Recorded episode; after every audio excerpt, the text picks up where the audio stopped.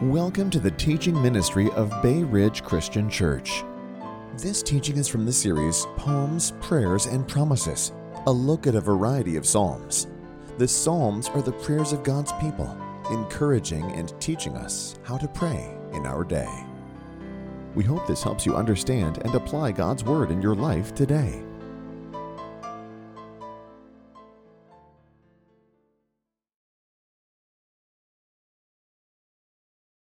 Um, so what we are trying to do this morning is we're trying to shine the light on fear. So we're trying to shine Jesus on fear because he is our light and he is our guidance. And everything that was said this morning, just like David said last week, amen. You guys are on it. You are operating in the Spirit, Greg. um, so, you know, we as a people, we have to shine his light on our, our paths, exposing our fears so that we may dwell more richly with the King. So we need to live in Christ. We need to push to be with Christ. We need to push to be in his house so that we can live a rich, blessed life without being afraid, without being scared. And unfortunately, I mean, I guess I could just say this. If anybody in this room has never feared about anything in their lives, you stand up and leave now. Go ahead. You guys are free to go. Other than that, the rest of us, me especially, need to hear this. I needed to hear this. This, you know, anytime that anybody gets up here and, and preaches something, they've received a ton from the Lord to get here. I mean, it's it's like God's talking to you about you, and now you're going to share that back to the people. All right, so let's read the word of the Lord. Uh, hopefully you have a Bible. If not, the pamphlet. If not, the words are on the screen. The Lord is my light and my salvation. Whom shall I fear? The Lord is the stronghold of my life. Of whom shall I be afraid? When evildoers assail me or assault me, to eat up my flesh, my adversaries and foes, it is they who will stumble and fall. Though an army encamp against me, my heart shall not fear. Though war arise against me, I will be confident. One thing I have asked of the Lord, that I will seek after, that I may dwell in the house of the Lord all the days of my life, to gaze upon the beauty and to acquire inquire in his temple. For he shall hide me in his shelter in the day of trouble. He will conceal me under the cover of his tent. He will lift me high upon the rock. And now my head shall be lifted above all my enemies who are all around me. I will offer in his tent sacrifices of joy. I will sing and make a melody to the Lord. Hear, O Lord, when I cry aloud. Be gracious to me and answer me. You have said, seek my face. My heart says to you, Lord, your face I seek. Hide not your face from me. Turn not from your servant in anger. O you have been my help. Cast me not off. Forsake me not, O God of my salvation. For my father and my mother have forsaken me, but the Lord will take me in. Teach me your way, O Lord, and lead me on a level path because of my enemies. Give me not up to the will of my adversaries, for false witnesses have risen against me, and they breathe out violence. I believe that I shall look upon the goodness of the Lord in the land of the living. Wait for the Lord, be strong, and let your heart take courage. Wait for the Lord. So, when reading through this and, and studying this psalm, um, there was a story that came out to me about a Jewish man, and you guys have probably heard of him. I had not. Uh, his name is Natan Sharansky. Uh, he was put in prison in nineteen seventy-seven in Russia, in a gulag. Uh, it was believed that he was a spy. It was a false accusation by the K G B. Uh, before he was put in prison, days before he was put in prison, I guess I should back up, him and his wife got married in nineteen seventy-three, I believe it was. As soon as they got married, his wife went back to Israel. She got a visa, got out, got out of Dodge. They would not allow him out of the country. He applied and applied and applied and applied. They would not let him out of the country. Uh, so in seventy-seven, he got arrested. His wife had gotten a copy of the Book of Psalms to him through a tourist that he was able to take into prison with him. The only reason that he was allowed to take this book into prison is because he was able to convince the K G B that it was a book of folk tales. It was a book of Jewish folk tales. And it was written in Hebrew. So they couldn't understand what was written on those pages. Uh, Sharansky himself, he went to Jewish schools as a child, so he knew Hebrew very little. He, he, he was able to decipher some words and some different things, but he had that book for nine years. Throughout his whole sentence, he was he would he would lose it, he would starve himself, he would beat himself, he would do all these different things until he got his book back. So he he was he was dedicated. He actually, at one point in his life, said that that book was a narrative for my life. That book was a narrative for my life. So when he finally gets out of prison, uh, they, they traded him for some other non-important spy, low-level criminals, um, some with the United States and some with some other countries, but they traded him out. So he was able to get out of prison in nineteen eighty-six, I believe it was. When he finally got out of prison, they're driving him to the airport. They're, they're driving him to the airport, and he gets to wherever he's going to go, and he says, now I need my book of Psalms, because they had taken it from him again. And the driver of the car very arrogantly said, you have everything that is permitted you. He asked again, you have everything that you're going to get. You're not getting your book back. It's not happening. So he laid down in the snow, said he would not leave until he got his book of Psalms. Talk about facing fear, right? He laid down and said, no, I'm not going to leave. I'll be a prisoner again. Give me my book. Guy goes and talks to somebody higher up, comes back, hands him his book. So talk about walking with Jesus. All right, and he wasn't a religious man, okay, but he had this book of Psalms, and it gave him hope in a horrible, horrible situation. And he promised God something when he was released. He promised God that he would read Psalm thirty, verses one through three. And that reads, I will extol you, O Lord. You have drawn me up, and you have not let my foes rejoice over me. O Lord my God, I cried for your help, and you have healed me. O Lord, you have brought me, sorry, you have brought up my soul from Sheol and restored to me life from among those who go down into the pit. What a story. What a story. What what faith. Um, especially going into it, if you think about it, didn't understand what he was reading, didn't understand who God was, didn't have anybody to really bounce things off of, maybe a prisoner or two here or there, but to come out and to have that confidence, to have that faith, to have that security in the Word of God. He said it was a narrative for his life. I thought, I just thought that was an awesome story. I wanted to share it with you guys. So we're going to go kind of verse by verse at this point, um, a couple verses at a time, one verse here, you know, and so forth and so on. So our confidence comes from the Lord. That's where it comes from. That's where our strength comes from. Verses one and two, the Lord is my light and my salvation.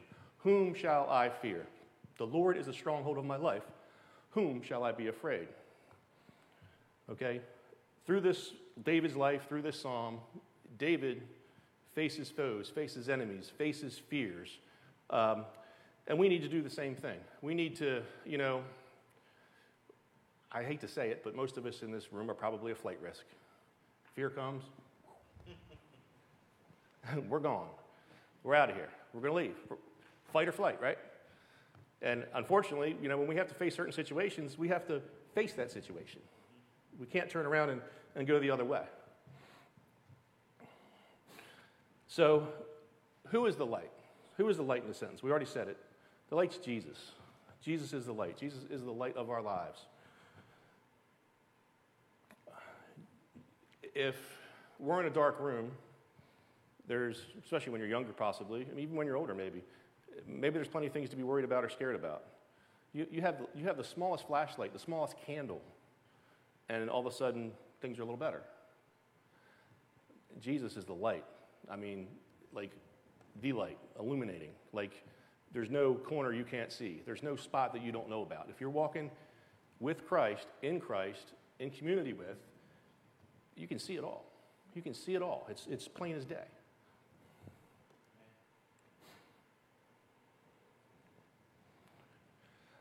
So one of the things that we need to do is practice. We need to walk the walk. We need to go out and we need to face the situations. Um, if you have a victory over something, it, you're more apt to continue the walk and have that next victory, and then walk again and have that next victory, and to continue to move forward.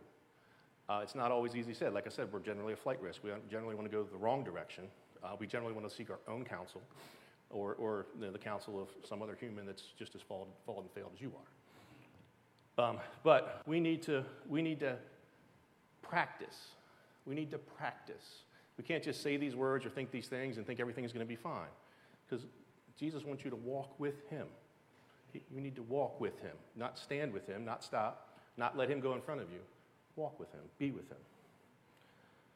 So confidence is learned, right? Confidence is a learned experience. Like when we were when we were all younger, um, most of us probably learned how to ride a bicycle. Some some of us may not have. Um, but when you're a little kid, you know, falling and skinning your knee, that's a, that's kind of a scary thing. Like you don't want to, you, you know, you don't want that to happen. I would say most of in this room, I'm going to pick on Bobby, can still ride a bike. And we know he's sixty-three, because he shared that up here a couple weeks ago. But I believe that even though he learned to ride a bike as a kid, which I am assuming, I could be wrong, and if I'm wrong, forgive me, I believe he still can do that, because it's something that he practiced. And he's confident that he can do it now, as, as confident as he did it when he was ten or twelve or, you know, whenever he was younger. It's, it's the, it's, I've done this before. I know how to do this. This is not difficult. And that's where we need to be in our walk. We need to be there in our walk where I've done this before. This is this is something that's been done over and over and over again. I've seen Jesus get me through this situation, that situation, this situation, and all the different things that happen in all of our lives. And we all have one heck of a story. If you sat down with anybody and they told you their story, you'd probably walk away going, wow. You know, and everybody has one. All right, and we all just need to continue, as we as we have in the past, going with Jesus.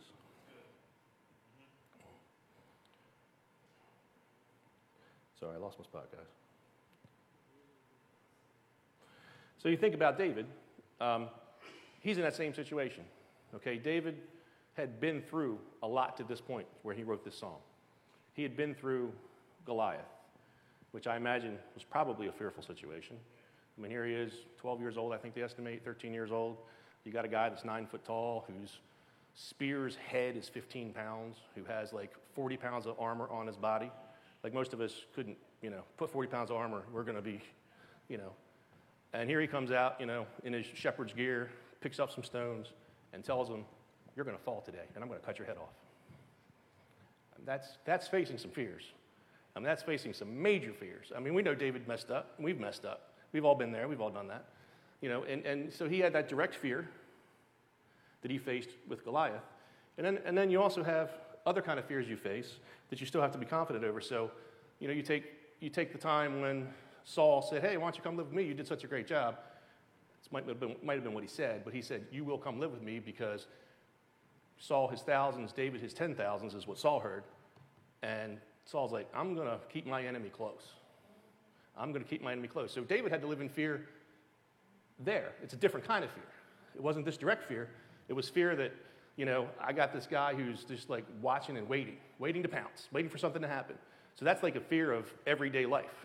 That was, you know, the one fear was direct, boom, done, got it out of my way, thank God. This fear is, is living in my house, or I'm living in his house. And that's not a good place to be, because that doesn't go away so quickly. That that festers and holds on and, and continues just to try to twist your heart. So my my hope is that, you know, we don't allow fear to set up that camp in our hearts. You know, and we need to be d- diligent, vigilant, don't know what the right word is, to continue to shine that light on fear, to continue to evaluate, to con- continue to say, you know, what am I scared of right now? What is going on in my heart right now? Because once you let it set up that camp, you know, it wants to move you in the wrong direction. It wants to put you in the flight risk section. It wants you, you know, it wants to put you going this way, away from God, not towards God. It wants to set up a camp in your heart. All right, so next next point.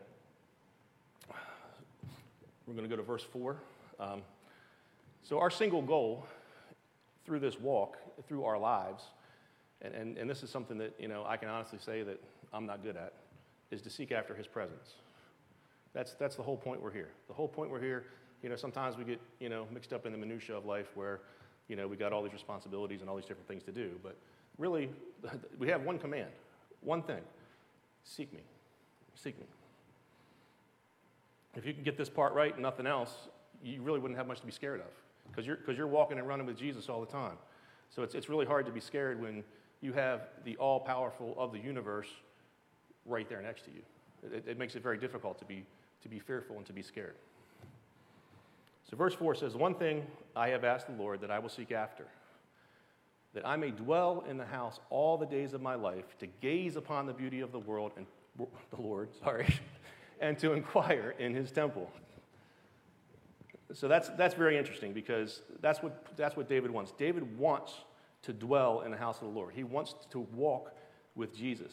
He wants to also, which I found was very interesting if you if you read that, he wants to gaze upon the beauty of the Lord. He wants to inquire in his temple. So he doesn't want to just see Jesus. He wants to know Jesus. And there's two different things. Okay, he wants to know who Jesus is. He wants to inquire. He wants to say, "God, I worship you. You're so beautiful." And also, you know, "Hey, God, what, what do you mean by?" He wants to inquire. He wants to be taught. He wants to learn.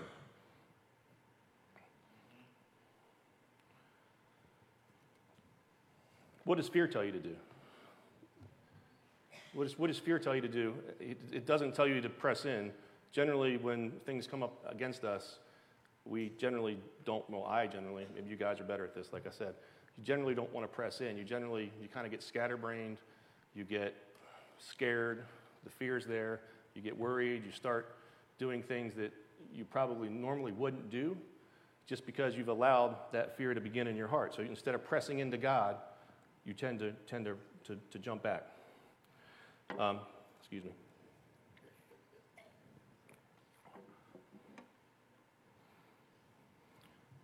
But David, with sheer fear, sheer, sheer fear, with fear shouting at him from all sides, he had he had enemies and adversaries trying to get him, chasing him down, wanting him dead.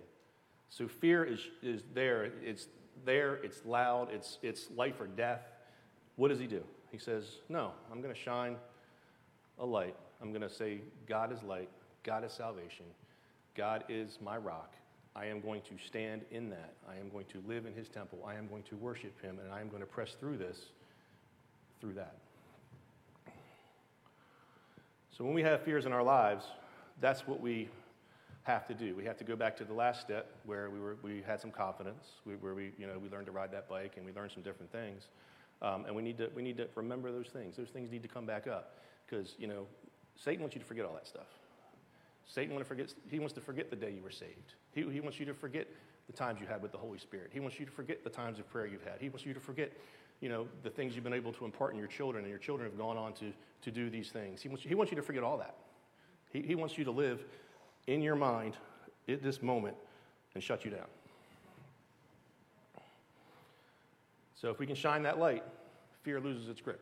There, there is no grip. Fear does, fear will have no grip, no grip at all, if you can shine that light on it. But if you, if you don't if you don't allow yourself to do that, if you don't pray and say, "Jesus, now I need you," it's it's it's a very good chance that you're going to go the wrong direction. All right, so verse five and six. For I will hide, excuse me, for he will hide me in a shelter on the day of trouble. He will conceal me under the cover of his tent. He will lift me high upon a rock. And now my head shall be lifted above all my enemies all around me. And I will offer in his tent sacrifices with shouts of joy, and I will sing and make a melody to the Lord. Take shelter in the Lord, guys. Take shelter in the Lord.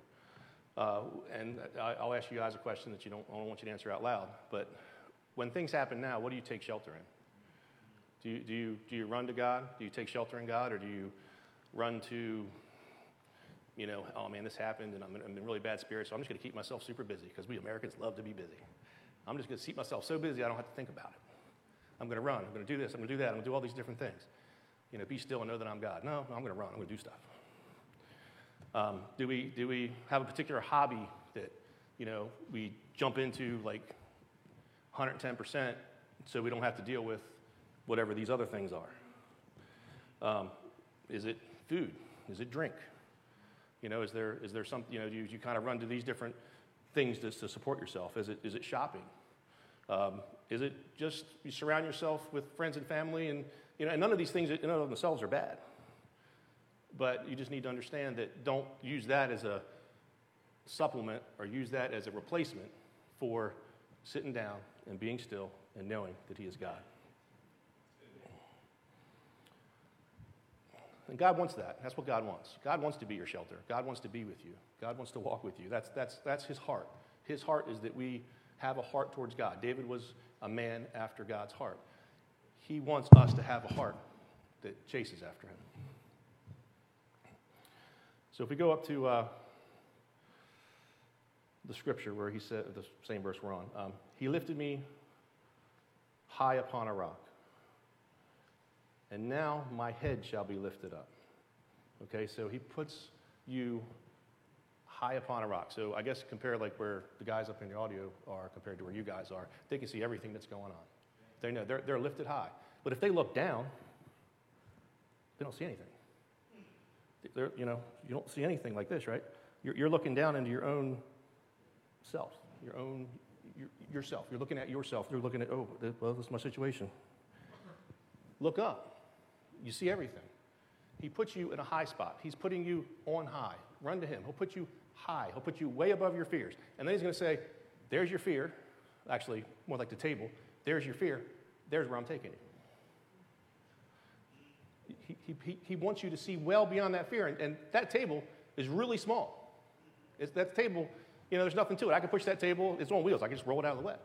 I get through that table, no problem, right?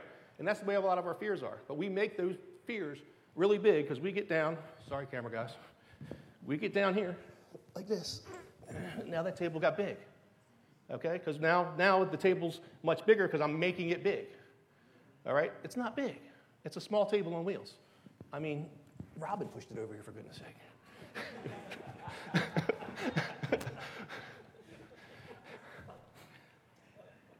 Sorry, Robin. Sorry? That is the table of the Lord. Yes, it is. It's, it's, it's large in that table. Yes, sir. Yes, sir, Tommy. I meant the physical table. You got me. Now that we have a right posture, now that we're standing correctly, we're standing on the rock, we're standing correctly, we're looking up, okay? Now we're ready to praise. You look at the verse. It says, I will offer in His tent sacrifices with shouts of joy. I will sing and make melody to the Lord. We're ready to praise Him because we're, we're, we're standing on His rock. We're looking out past all this stuff that doesn't matter, okay? And we're ready to praise God. We're ready to worship God. We're ready to say, thank you, Father God. I know You are my rock. I know You are my light. I know You are my salvation. I know that there is nothing in this world that really matters. There's nothing that's really in the way. We make things in the way, like we talked about before, but it's really not there. Now, you know, He may not do things in your time, so don't think if all of a sudden you think this way, everything's going to be great, because that's not true. There's times where we have to walk with the Lord, not just get there. We've got to get through it. Verse seven. Hear, O Lord, when I cry aloud. Well, I, I'm going to back up. This is where it kind of changes. The first six verses, David's like, God is mighty, God is strong, God is awesome, God is my light, God is my salvation. Like, he's like, he's flexing. He's flexing. He's like, you know, this is it, this is it, I got no worries. And then he gets to verse seven, and it's like, well, what happened? You know, and this is where they think it may have been, the Psalms may have been put together. Hear, O Lord, when I cry aloud. Be gracious to me and answer me. You have said, seek my face. My heart says, to You, Your face, Lord, do I seek. Okay? So don't believe it when fear tells you that God doesn't hear you. Because we all have those times when, you know, I want to pray and do this and do that, and I don't feel like God's answering me. Of course, we don't really necessarily give Him time to answer all the time. Sometimes we're just like, you know, hey, I got ten things to pray about. All right, done. See you later, Lord. And that's that's on us. Okay? Be, be still and know that I am God. You know, keep going back to that. You, you need to you need to not just give them your laundry list. You need to wait and listen, okay? You need to wait and listen. So he said, God, David knows. David was speaking with God. He knew. He said, what did he say, guys? Seek my face, okay? And what did David say? My heart says, your face, Lord, do I seek. Okay, so God heard him. Even though he's going kind of more of a lament through these next couple, God heard him, and he knows that God heard him. He knows that God is there. That's right. So once again, to be confident, going back to the earlier point, we need to recognize when our prayers are answered. We need to rejoice when our prayers are answered. We need to tell somebody. Yes. You know, whether you get up here and tell everybody, or you just get to one person and tell somebody. You know, hey, I was really, really down, and I was really praying about this, and God answered my prayer. And that's important because that gives you the confidence that you need to continue, okay? You need to have that confidence to keep moving forward. And if you're not physically proclaiming the things that God does for you, it's really easy to forget. And that it brings the third point I kind of talked to earlier already a little bit, but take time to listen. Take time to listen. Pray. Share your needs with God. Share your victories with God. Okay? And then take time to listen for what God might have to say to you. Because if you don't do that, you're missing. If you don't listen, you're missing. All right, verse nine. And this is when he gets a little bit fearful. Because he thinks that even though he just said that, I know you heard me, God, he turns around and says, hide not your face from me.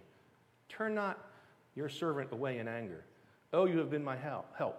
Cast me not off. Forsake me not, O God of my salvation. For my mother and father have forsaken me, but the Lord will take me in.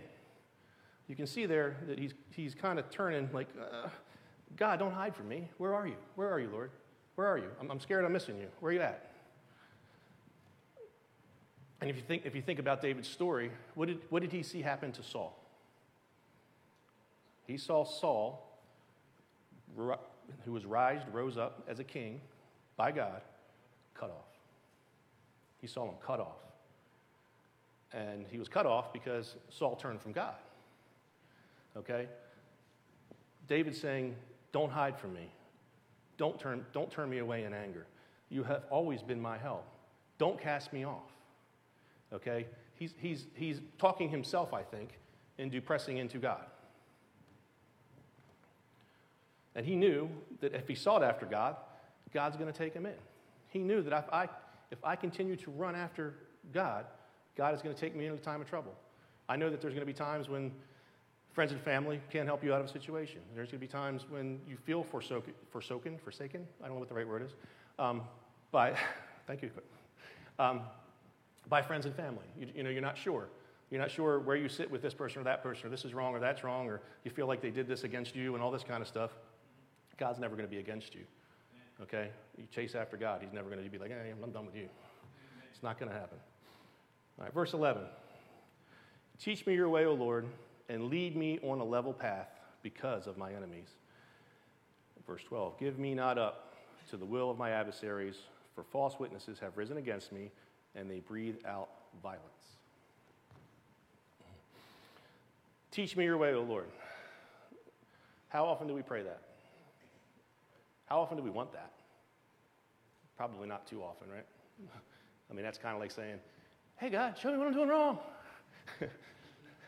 You know, and he's the light, so he can shine that light. He can be like, oh, man, are you sure?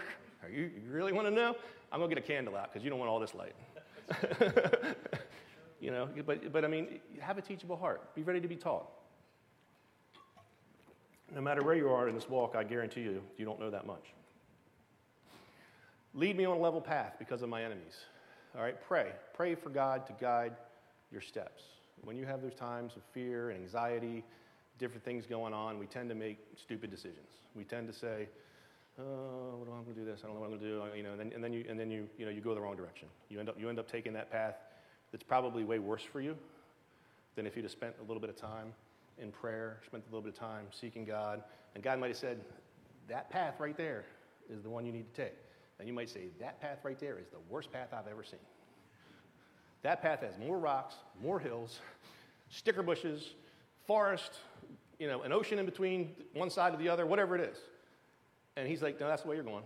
You're going to go that way. You're not going to like it. But that's okay, because I'm going to go with you. I'm going to take you through that path. You can take the easy path. You know, that's the one back here that takes you away from God. And you think it's an easy path, but it ends up being actually way worse than the path he wants you on. Okay? But we see things from the flesh, and we see the difficulty, and we tend to want to take the easy way out.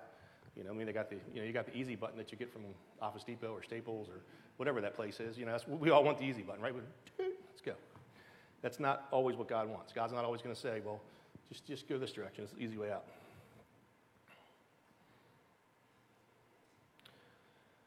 So I, I thought verse twelve, the first four words of that was amazing. Give me not up. Give me not up. You know what? Everybody with a voice. Give me not up. Pray that. Pray that. Pray that. Give me not up, oh God. Pray that. Give me not. Don't give up on me. Give me not up to my enemies. Please, pray that. It's powerful praying Psalms.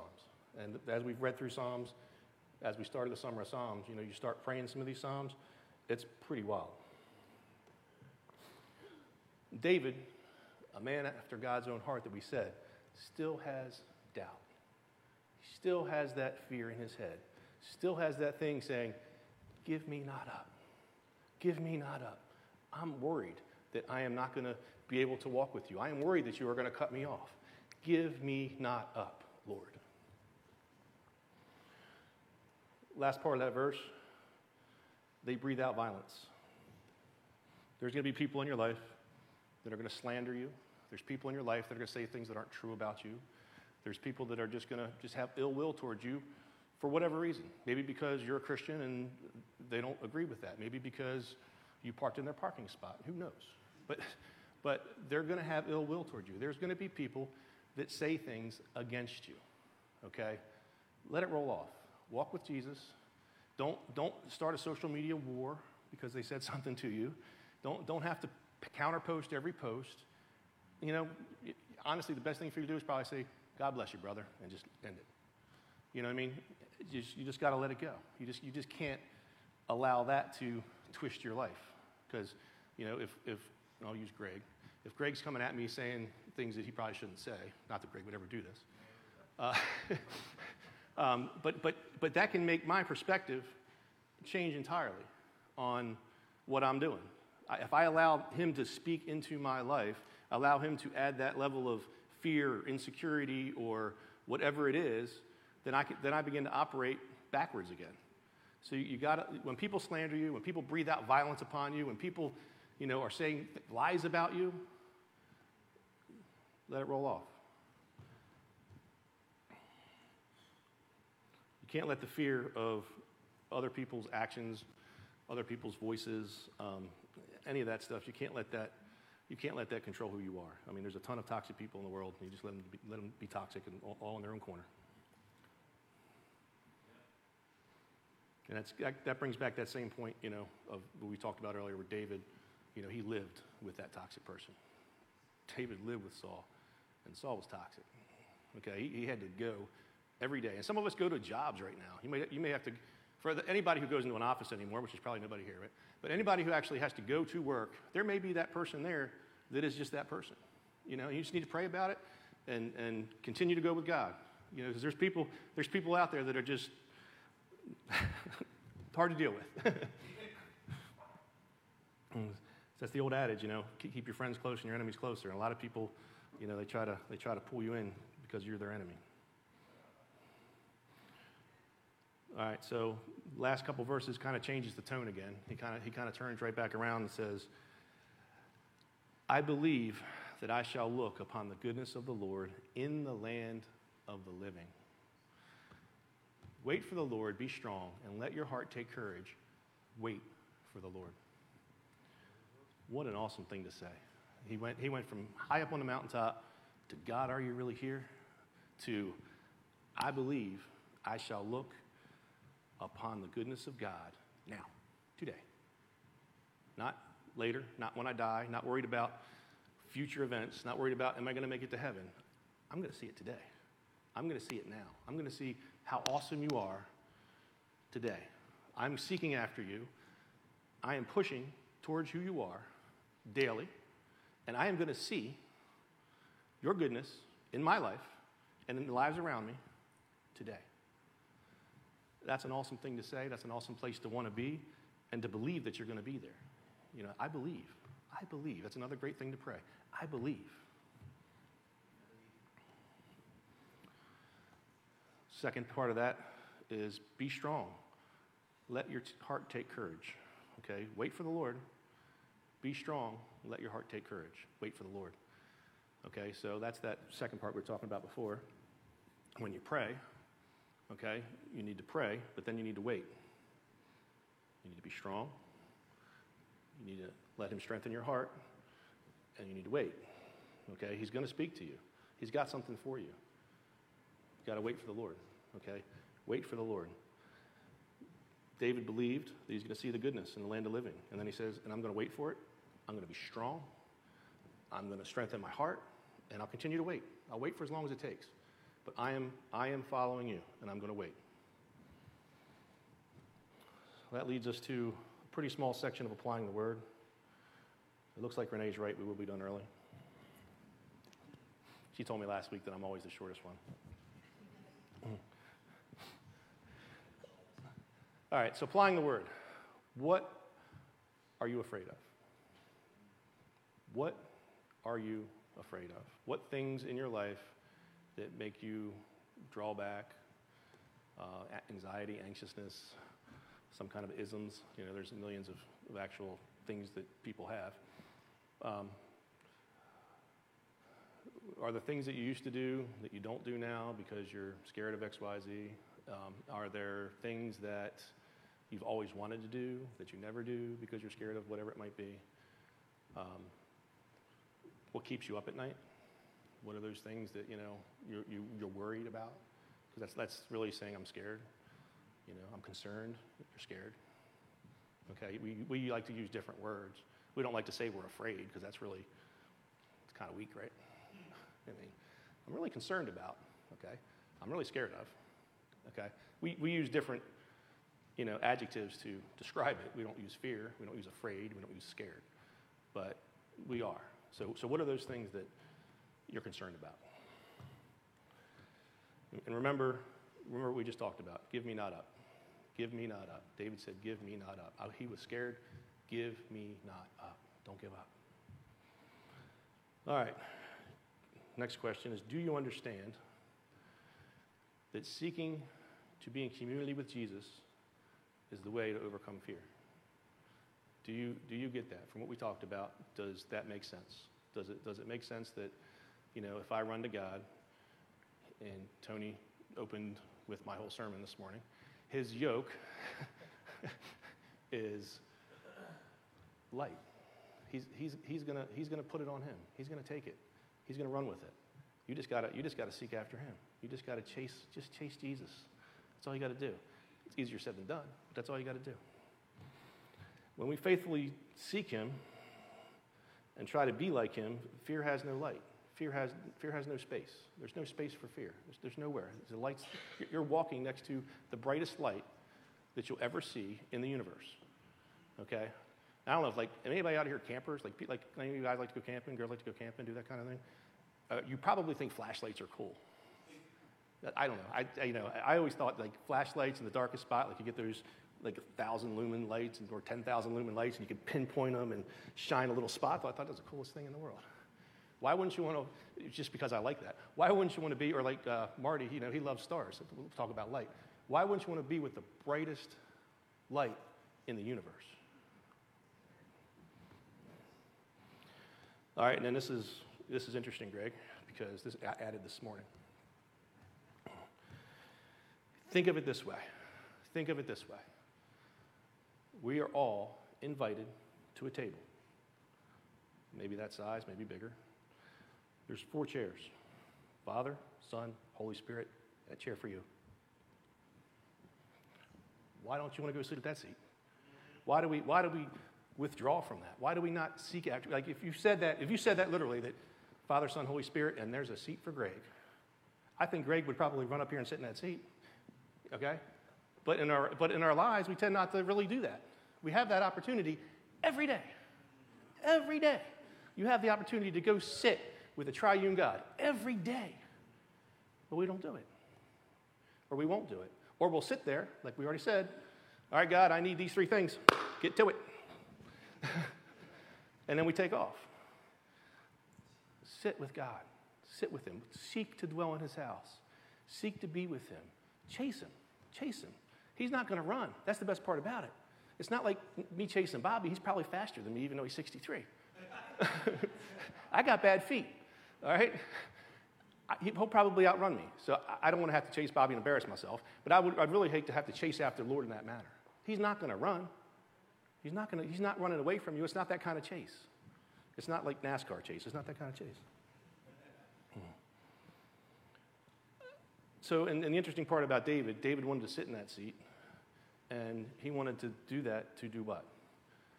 To praise God, to worship God, and to be taught by God. Okay?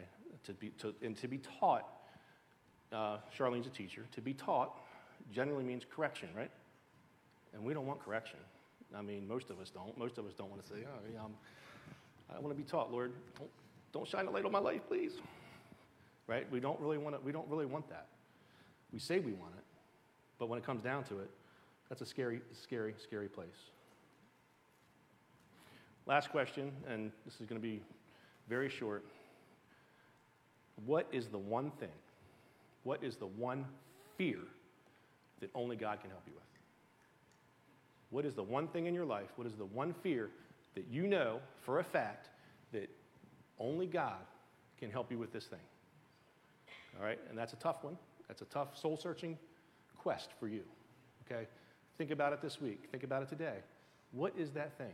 What what has got me scared? What has got me afraid? What has got me concerned? Okay, what is that thing? What is it? You know, and, and then take Jesus with you to it. And that basically concludes Psalm twenty-seven. So I'm going to come down to the table so we can do communion. I am going to do communion a little bit different. Um, what I'm going to do is I'm going to pray a psalm now. Pray for the bread and juice now. And then we'll take it together at the end, and then we'll go ahead and have benediction. So if you want to go ahead and start to get your communion packets ready now, um, that will be good.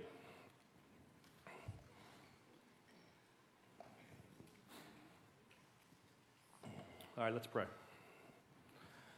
This is Psalms one eighteen, six through six, one through four. Sure, excuse me. Psalm one eighteen, six through fourteen. The Lord is with me. I will not be afraid. What can mere mortals do to me? The Lord is with me. He is my helper. I look in triumph on my enemies. Is it better to take refuge in the Lord than to trust humans? It is better to take refuge in the Lord than to trust princes. All the nations surround me, but in the name of the Lord, I cut them down. They surround me on every side, but in the name of the Lord, I cut them down. They swarm around me like bees, but they were consumed as quickly as burning thorn. In the name of the Lord, I cut them down. I was pushed back and about to fall, but the Lord helped me. The Lord is my strength and my defense. He has become my salvation. Father God, you are our defense. You are our strength. And as we remember to take you with us, there's nothing to be afraid of in this life. You are our rock and salvation. We will, we will always look to you for strength and deliverance. We will take this bread and juice, remembering and acknowledging that without your sacrifice, For our sins, we are not able to come into your presence. We fully understand that it is by your grace, not by any of our own, not by any of our own works, that we can enter into the kingdom. Amen. Now, I will preface, uh, you do not need to be a member of Bay Ridge Christian Church to take communion. You do need to be a member of God's family. You do need to believe in Christ died and resurrected to take communion. If, if you don't believe that or are not sure about that, I would ask you to let the cup pass uh, and then come talk to me or one of the elders or somebody at the end of the service. It'd be the most important conversation you ever have. For what I received from the Lord, I also pass to you. On the night he was betrayed, he took a loaf of bread, and when he blessed it, he broke it and said, "This is my body, which is broken for you. Do this in remembrance of me." You may go ahead and take the bread.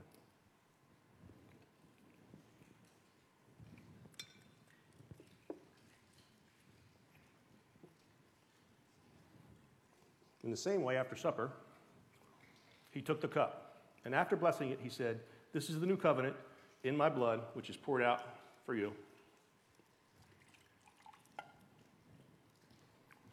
For the forgiveness of your sins, drink from this, all of you, in remembrance of me." You may drink the cup.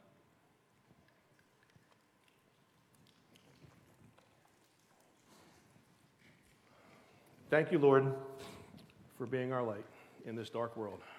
Thank you for keeping our feet planted on the rock, which is Jesus. Thank you, Lord, for holding our heads up and showing us which path to take, what we need to see, what the end goals are, Father. And thank you for inviting us to this table to be in community with the Father, Son, and Holy Spirit. Amen. If you guys would stand with me, we're actually going to read thirteen and fourteen for our benediction. So that was good timing, Charlene. I believe that you shall look upon the goodness of the Lord in the land of the living. Wait for the Lord. Be strong. Let your heart take courage. Wait for the Lord. Amen. Amen. Go bless someone.